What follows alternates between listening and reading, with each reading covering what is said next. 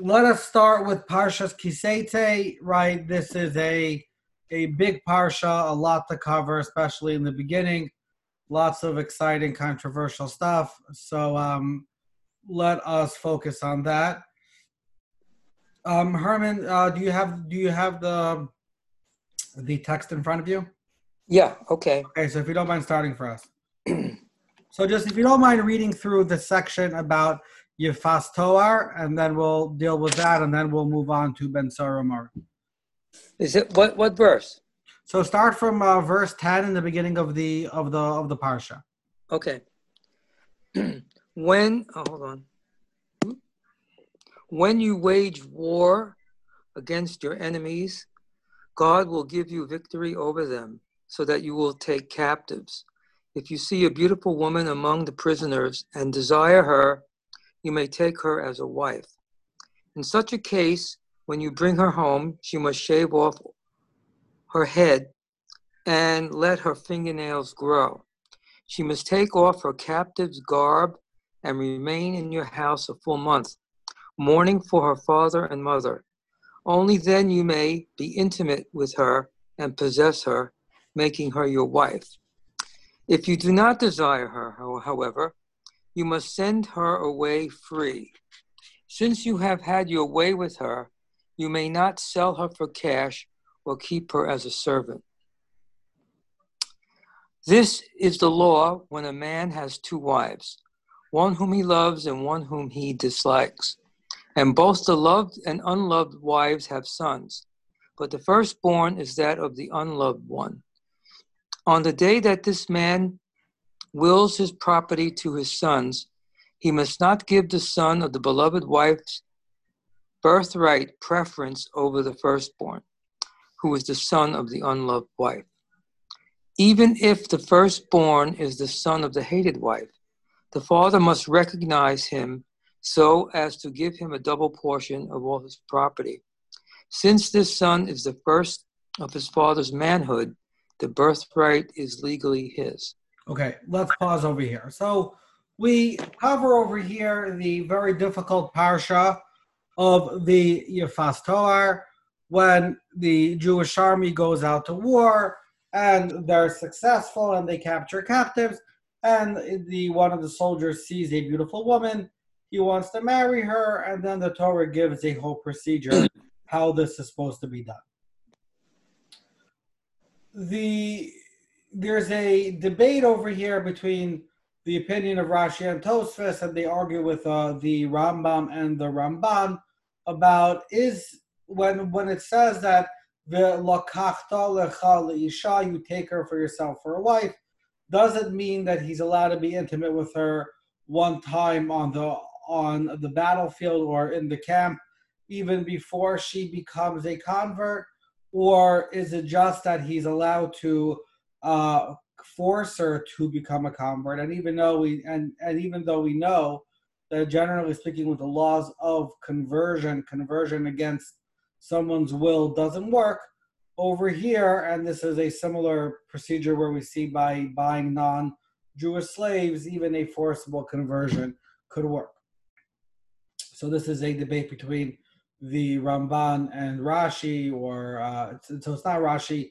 Over here, it's Rashi in the Talmud, and Tosfos over there also agrees with Rashi that the only per, the only uh, permissibility over here is that that they are allowed to force her to convert. Uh, the the other thing, the but the sorry, the Rambam and the Ramban write, however, that they are allowed to be intimate. The soldier is uh, allowed to be intimate with her even before she becomes Jewish on the battlefield. However, the Rambam writes that you take her for you the same way we know that marriage is not allowed to be against the will of the woman so too he is not allowed to rape her. He's only allowed to be intimate with her if she uh, if she agrees. There's a Rashi brings the famous medrash, and then it's a it's a Gemara that lo dibra Torah ela keneged yetzer hara, right? That the the motivation, the idea behind uh, Yefas Toar is that the Torah was kind of addressing the the the Yetzer Hara and plainly understood it's that you know a person is out there you know so overcome with desire that if the Torah does not allow this, he will do it anyways, and it will be in sin. So therefore, the Torah has to make some sort of um, concession to human nature, to temptation, in order to, you know, create some way for this person to do it, which minimizes sin or, you know, allows him to do it without sin. And this is something which is very problematic for us on, in kind of many ways. Number one, right? Why specifically for this Avera? There are so many other temptations and trials and you know tyvos that we have that we feel are almost impossible to overcome. And yet the torah says right no no is no right? There are loads of prohibitions that we feel almost go completely against human nature. And yet the torah demands that we behave in a certain way that we feel is almost is almost impossible to deal with. So why specifically in this case does the Torah seem to uh, provide a uh, allowance for it? In addition, the Sfas Emes asks a very simple question. He says, "It says lo dibra Torah ella kineged yetzer hara." The Torah is talking against as a way of combating the yetzer and he says this isn't combating the yetzer. This is giving in to the yetzer right? This is you know allowing a person to succumb to the Yetzer Hara. Whose opinion is that? So this is the question of the. Uh, sorry, well, which part? Where the where does this uh, lo dibra Torah come from, or where does this question come from? Does that comment? Oh, the lo. I'm sorry, you you you got muted. Uh, lo dibra Torah. Lo dibra Torah is a statement in the Talmud, um, and the question is being asked by these Sfas Emes, who is the Ger Rebbe. And the other thing he points out, and, and the Satmar Rebbe also, Rabbi Yelich points this out, he says, this leniency only exists in a Milchemes Rishus. In one of the wars where they go out, um, you know, it's one of the wars to kind of expound the boundaries of Eretz Yisrael. It's a voluntary war. It's not a war which is for self-defense or one of the wars against the seven nations, which are a Milchemes mitzvah because it says ki say when they go out, implying that this leniency only works in a uh, voluntary war. And the question is, why should this be true? Okay, we know that when they go to war against the seven nations, then you know you are not allowed to marry a member of the seven nations. So therefore, this leniency can apply there. But there are other mechemos mitzvah. There's a war of self-defense. Why can't this allowance also apply to a milchemes mitzvah? And if you think about it, they say logically it should apply even more to a Milchemes mitzvah than to a Milchemes rishos. Why? For two reasons. Number one, in a Milchemes mitzvah, these people were forced to go out to battle, right? These are not necessarily uh, professional soldiers, not people who are very uh, well trained. These are simple people, right? It says that you take even a bride from under her chuppah to go fight a Milchemes mitzvah. Everybody has to go to a milchemes mitzvah. So therefore, you would think that the weak people, the people who are more likely to succumb to the pressures of the Yetzer Hara, would be much more prevalent in a milchemes mitzvah. So therefore, the the and also and also they're forced to be there. They have to be there. So they're put in this situation in a way where they have much less uh, liberty to avoid it. Therefore, it should definitely be that these people should be allowed to have this leniency of Yafas Toar in a Milchemes However, this is not the case. It's only true in a Milchemes Rishos. The other problem is, is that who goes to I'm sorry? Uh, Milchemet, what? What was the second kind a, of? Uh, a uh, Milchemes Rishos. Rishos means that, you know, it's literally translates as permission, but it's it's a voluntary war.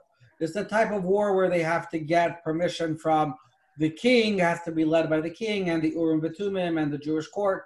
And it's a war where they just go out to, let's say, expound the boundaries of Israel, or if there is a threat, but it's not a immediate threat, then according to many opinions, this is a Milchemes Rishos. So all these cases are um, uh, are considered to be voluntary war, And if you recall from last week's parsha, who goes out to a voluntary war? Only the most righteous of the righteous go out. Um, I am being visited. Hello, Jim. You want to sit and listen? Okay, we have to be quiet. Okay. So only so only the most righteous people go out to a milchemes mitzvah. The if you recall, the judge and the and the Kohen come out and they ask who has sinned, and the commentaries explain what sin are they referring to. They're referring to speaking during davening. Like the most kind of, you know, they the expectation from the soldiers who are going to fight a Milchemes Rishos is that these are people who are completely righteous. Yet it is for them that we have to talk about this this leniency of sorry of uh um uh, of Keneged Yetzer Hara, right? You would think that these people are not going to have the, this problem. These are the most righteous people. If anything, you should have it for for for the weaker people. The other problem over here is is that it says right, and as we're as we're to see the the the uh, the sequence over here, that you marry a fast toar, then this leads to uh, the case of the uh, achas ahuva of achas snua, right? That you're going to end up not liking her, and then there's going to be the question about respecting her children. Then, because you don't treat her well and you don't treat her children properly, her son becomes a Ben Sora Mora. And, you know, all because, and then it says later that even, you know, then, right, the Parsha immediately after Ben Sora Mora is about the person who goes and serves idols, I believe, or some other sin. Um, uh, right?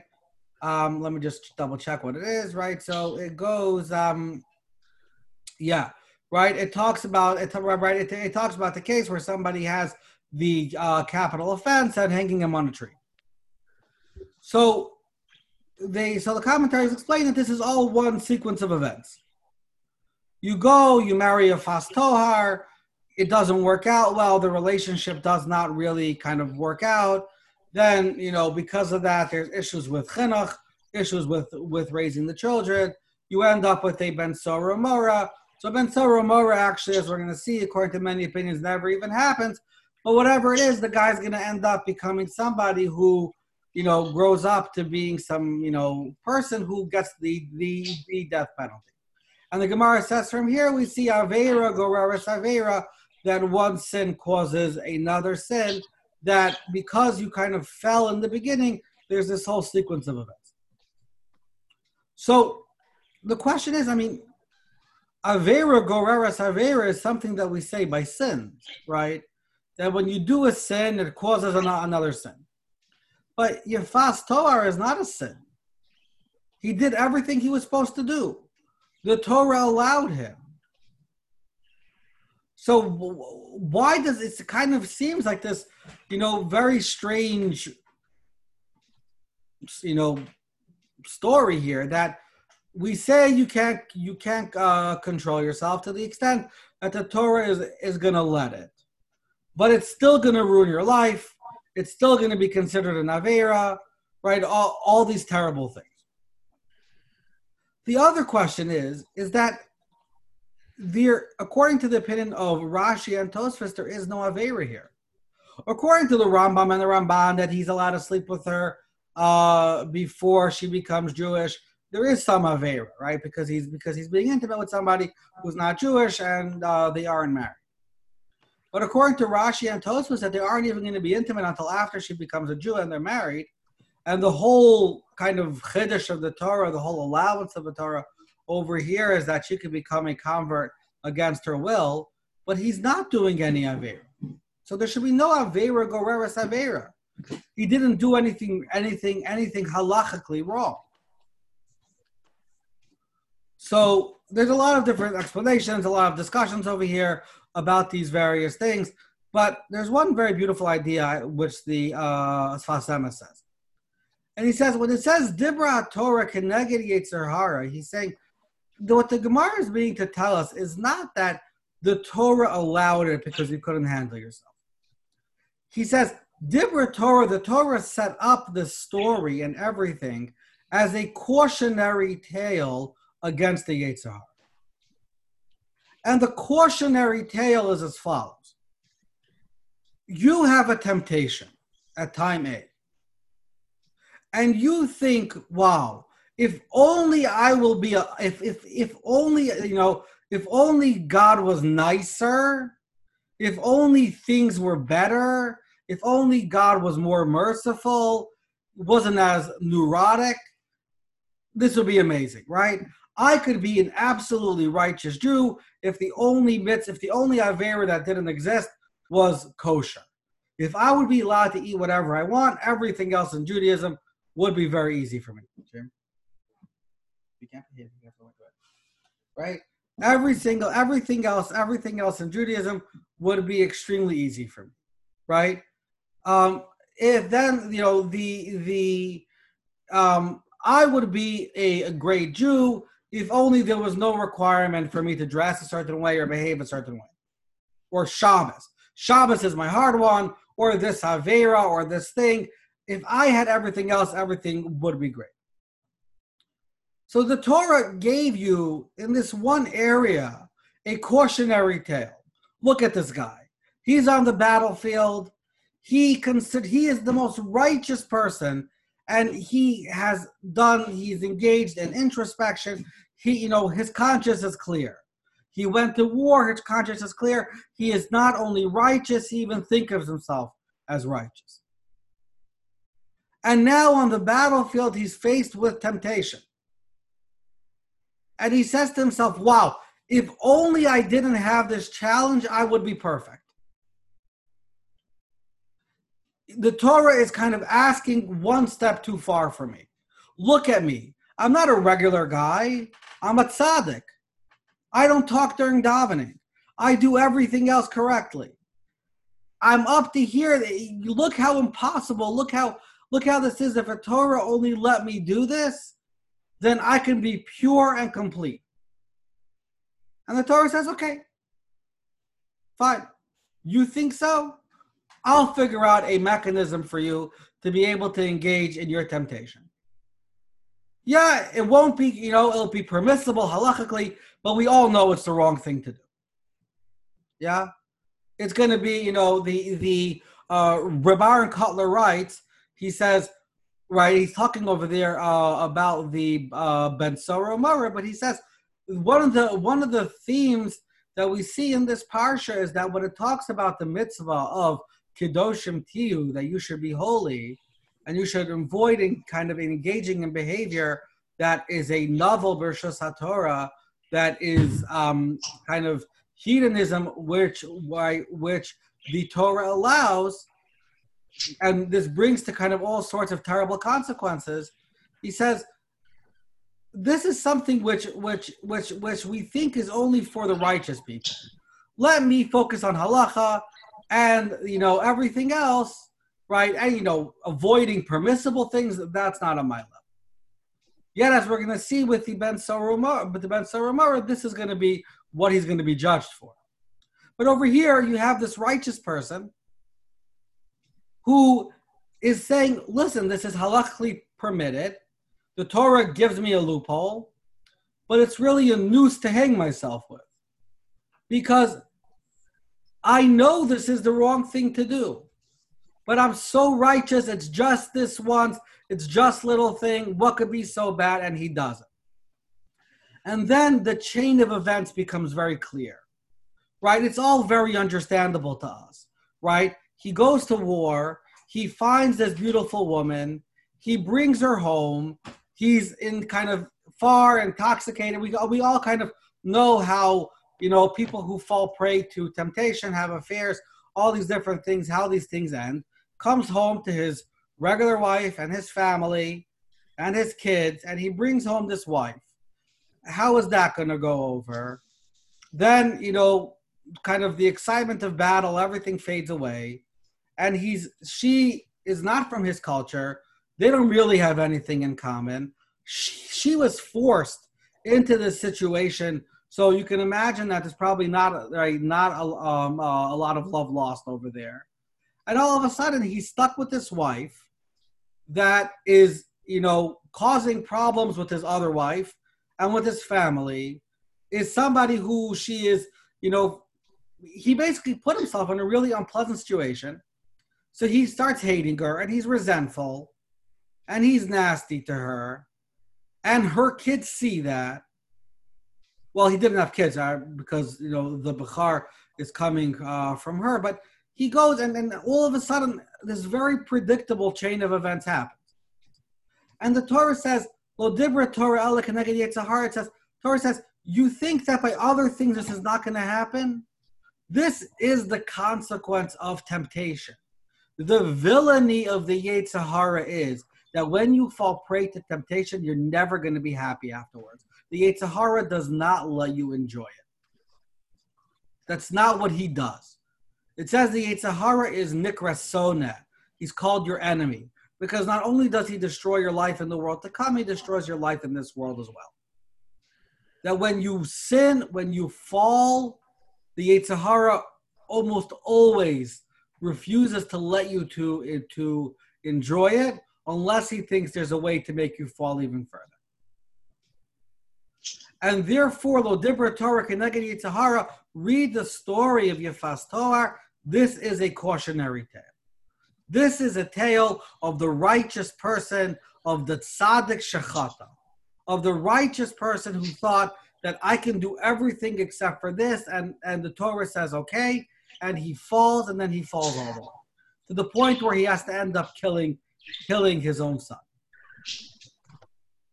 Um, the other interesting idea over here is from a different Hasidic rabbi I saw that he brings this. This is kind of very Hasidic. I, I don't I don't really understand it so well, but I figured you know I have to share it.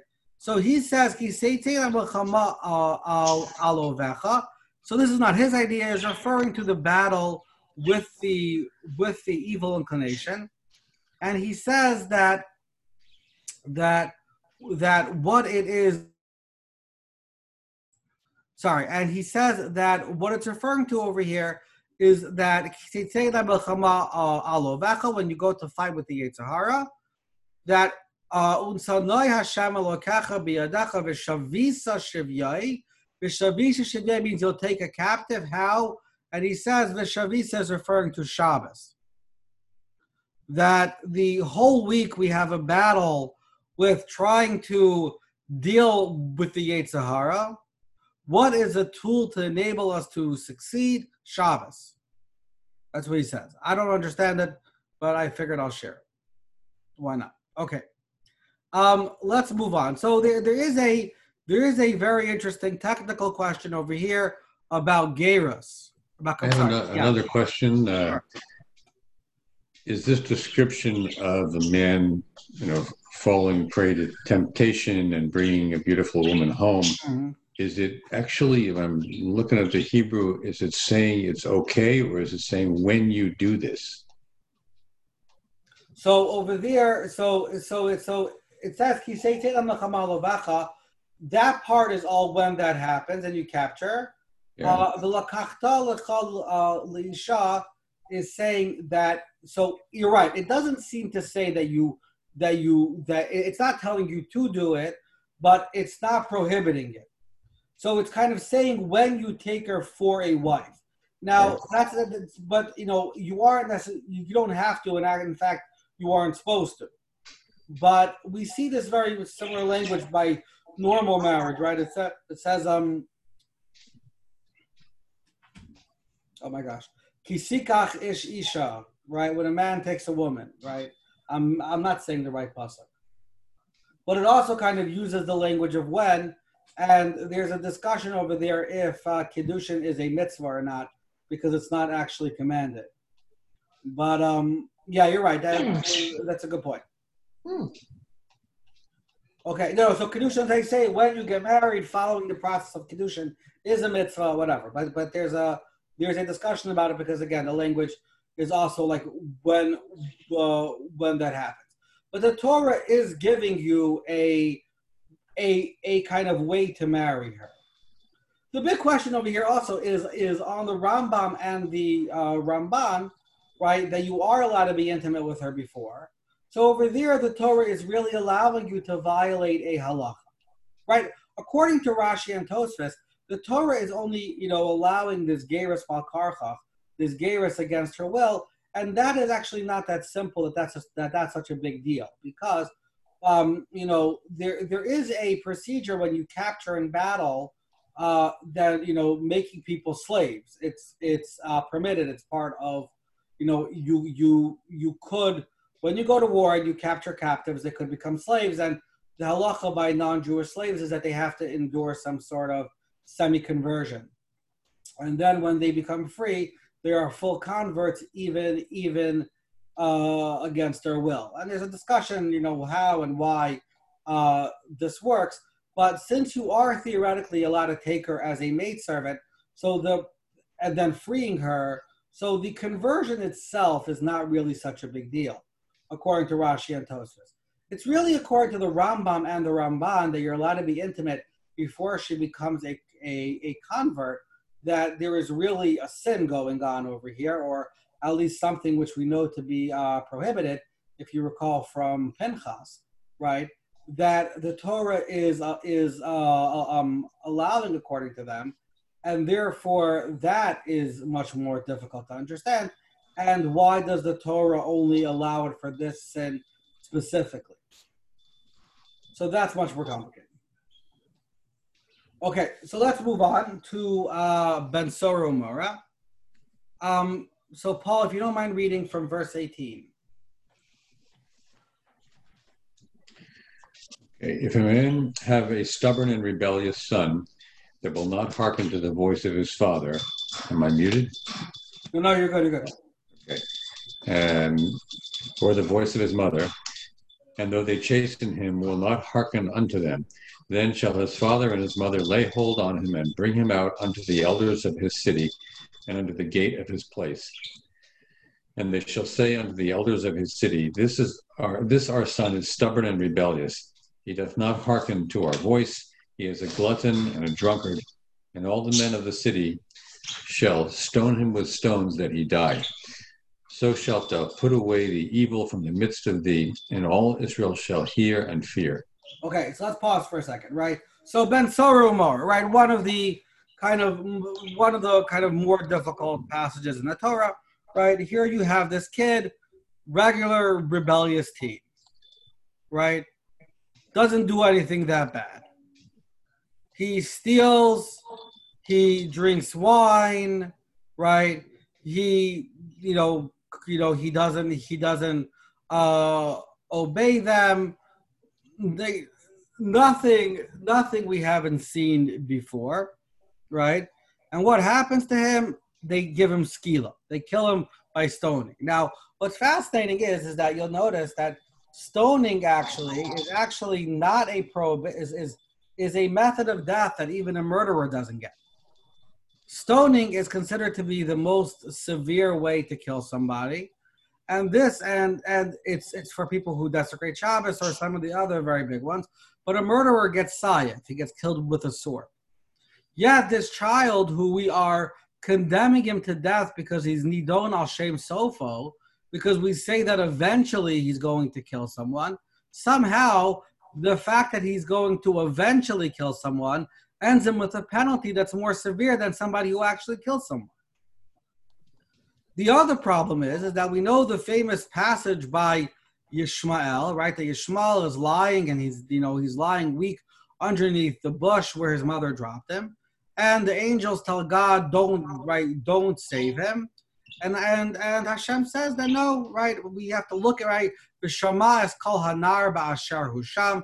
He heard the voice of the child as the child was there, and said that even though eventually his descendants are going to harm the Jewish people when they go into exile, that's not this boy right now, and therefore, right, we should we should let him live.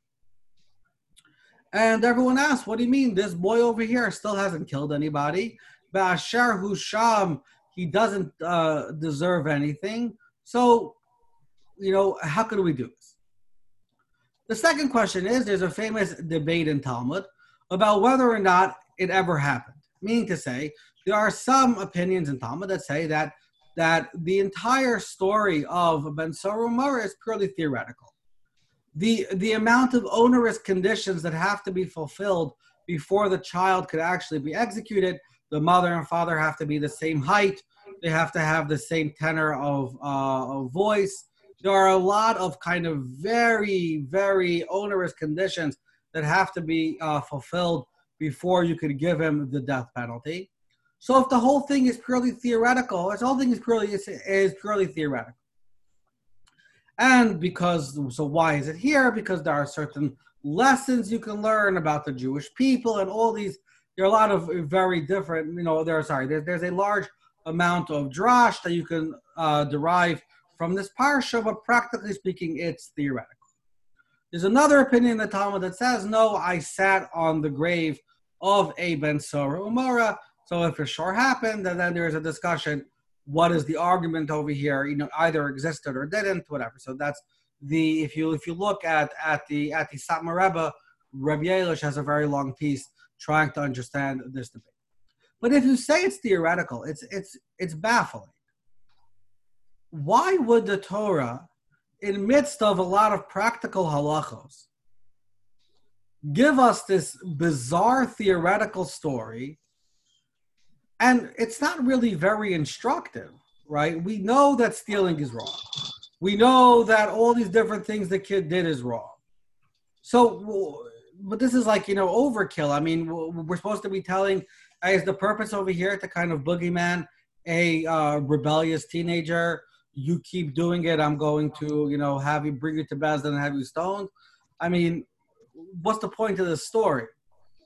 You know, there was a joke going around when I was a kid always that our our our um, uh, principal would always say, you know, you, you were my favorite uh, uh, Ben Sora Omara in school, right? That you know, this was like it, it, it, like from a theoretical perspective, why is this why is this necessary? I mean, why why are these verses here?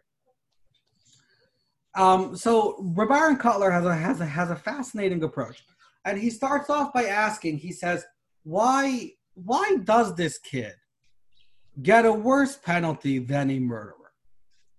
Right? Whether it's practical or theoretical, right? This kid, we're saying Nidon right Nidon al Shem Sofo. That what's going to happen is is that eventually he's going to start robbing and killing people. So therefore, we we you know tov zakai v'al v'al It's better that he dies innocent and doesn't die guilty. Okay. But why worse than a murderer? So Rav Aharon Kotler says a fascinating idea. He says, what is the real kind of the deep tragedy of the Ben Sora he says the tragedy of the Ben Sora Umora is that he had managed to destroy his self and his goodness to a degree that at the age of 13, we know exactly what he's going to be when he's 20. That means that he managed to destroy and bury the goodness and the potential inside of him to the extent that the Torah can testify with certainty that this guy is headed on on this path. And he says this is one of the greatest crimes a person could uh, commit to destroy their own potential. And therefore, he is given the worst possible penalty. And Rabban explains, he says, this doesn't just apply to the Ben Mora, which is a extreme case, right, obviously, and a instructive case, but it's a it's a it's a lesson for all of us when we look at how we behave and what we do how careful are we to be either living up to our potential or or or or or doing things that damage ourselves to a degree that over time more and more things become possible how do we know that he is destroying his potential when he's the son in his father's house. Presumably, he's not an independent agent. He's young. So, how does the so Torah how, conclude? So, so it sounds like that that from from the way Rabbi is saying is that the fact that exactly this, the fact that he's growing up in his parents' home and he's being given everything he needs. And, and there's a discussion in the Talmud about how, you know, the various requirements. But this is theoretically a kid who has parents who are taking care of him. And this kid is still Zolel V'Sovei. He's still stealing, drinking wine, and eating. This is not a question of from like uh, Le, Miz about going to prison for stealing a loaf of bread. This is a spoiled rich brat. I mean, this is the kid who doesn't do it because he needs it. He does it because he wants to. And therefore, this is a kid who has somehow managed to. We're talking where, where the kid has to be. It's only for like two. It's like two or three months after his uh, bar mitzvah. We're talking about a really young kid who still at that point managed to have so thoroughly rotted inside that we don't see a future for him. And so there, one of the one of the explanations is is that it says that when when when a Torah says that this is a story which can never happen, is because it says that this is a place where nobody could ever really get to. That nobody is without hope. Is that the story of Ben Sora Mora is is that we're not saying that people should be that that that's coming the opposite to say. The reason why we say Bashar Husham is because nobody could really be a, a uh, Ben Sorovar. Because if there was somebody like that, indeed we would kill him now. But the Torah is testifying that it's impossible to happen. That there will always be some hope for no matter how bad a person may seem at one moment, there is always some hope of redemption for him. Is that that's in the Torah, or is that Talmudic? Uh, Which part? The, this this last thing? That that he that there is always hope for redemption. So, so this is how the how the how the uh, um, Satmar Rebbe understands it. He's, he he brings uh, a few midrashim about it, but he's saying that the that the opinion of the person who says that this can never happen is that why is the Torah teaching it to us? Is to teach us that there's always hope for redemption, and in fact he takes it even further and he brings a interesting uh, drash from the Zohar that interprets the entire story of Ben Saramura as a conversation between the Jewish people and God. That Hashem is telling the Jewish people that if I really felt there was no hope for you, I would never promise to bring you back. But from the fact that I'm promising to bring you back, shows that I that you have not kind of gone to that point and that there is a, a hope for redemption for you. Uh, interesting to me, the, the Torah doesn't say you have this rebellious son, he's impossible, he's evil. It doesn't say kill him. You, the father, should kill him. It says you should have the elders in the city judge him. Judge judge him. Sort of right. a, you might give it to a third party, so to speak. Right. Step away. Well, the other the other fascinating thing over here, by the way, it talks about also about the role of the father and mother in raising a child. Um, Simcha, do closing, closing the door all the way? So, so if we because it says that the Ben Soro Mora doesn't get uh, condemned to death unless his father and mother are the same height, the same, uh, and the Torah says is that you can't. It's a child kind of right? It, it says over there, uh, Yisro so, and we disciplined him, right?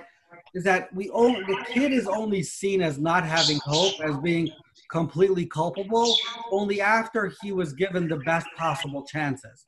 And what's considered to be the best possible chances of chinuch when both of his parents were actively involved.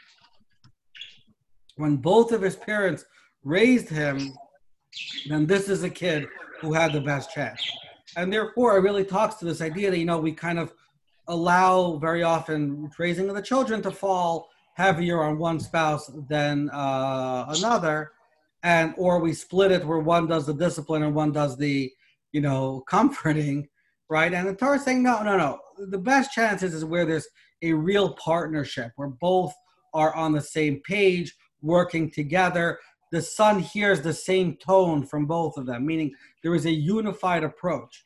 The husband and wife act in concert. That is the son who has the best chance, which is interesting. Okay, so let's move on. You know, so uh, Dvor, if you don't mind reading, there's just two verses, 22 and 23. Uh, if a man shall have committed a sin whose judgment is death, he shall be put to death, and you shall hang him on a gallows. His body shall not remain for the night on the gallows, rather, you shall surely bury him on that day. For a hanging person is a curse of God, and you shall not contaminate your land, which Hashem your God gives you as an inheritance. Okay, so here we have this is one of the most important sources for burial in the Torah, right? We don't actually have that many other sources. We have kind of you know anecdotal sources about the various um, ancestors being buried, but as a commandment, we don't see anywhere else really the commandment to bury except for here. And what's fascinating is that it's saying this commandment in the context of somebody who committed a capital offense, right? Somebody who either murdered or did something else terrible, even this person deserves dignity. And therefore, even though there's an obligation to hang him, in order to make everybody else afraid and as a uh, deterrent. Lo salan nivlaso al ha'et. You cannot allow his body to stay overnight. Ultimately speaking, he's a human being and he deserves respect. And what is considered to be the act of final respect? Cover tikbrenu mahu that you bury him. Now, what's fascinating is that it ends up being that this person is not hanging for that long. Because the capital, the decree and the execution has to all happen during the day. So it ends up that he's really only hanging for usually a matter of minutes. But still, there's an obligation to bury him.